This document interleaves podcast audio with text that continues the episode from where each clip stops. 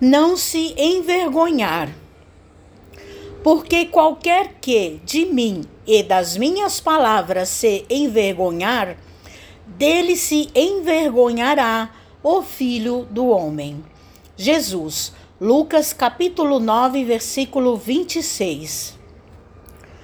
Muitos aprendizes existem satisfeitos consigo mesmos, tão somente em razão de algumas afirmativas quixotescas.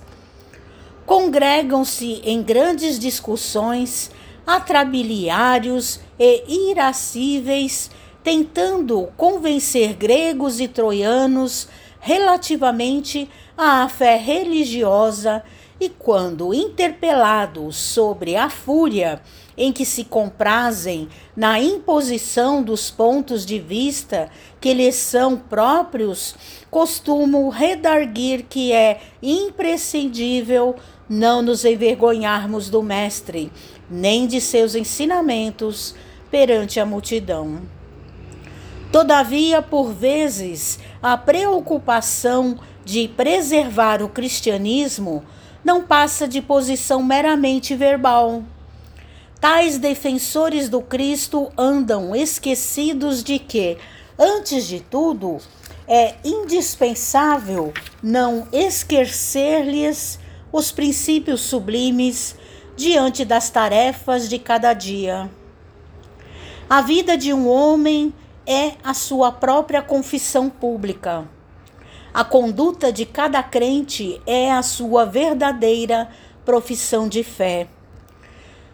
Muito infantis o trovão da voz e a mímica verbalista, filhos da vaidade individual, junto de ouvintes incompreensíveis e complacentes, com pleno esquecimento dos necessários testemunhos com o Mestre na oficina de trabalho comum e no lar purificador.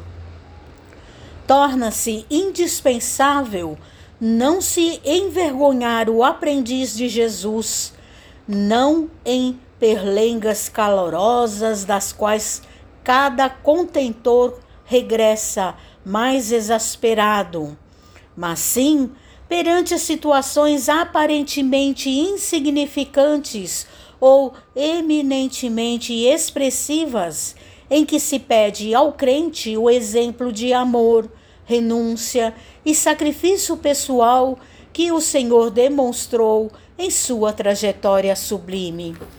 Mensagem de Emmanuel no livro Vinha de Luz, psicografia de Francisco Cândido Xavier.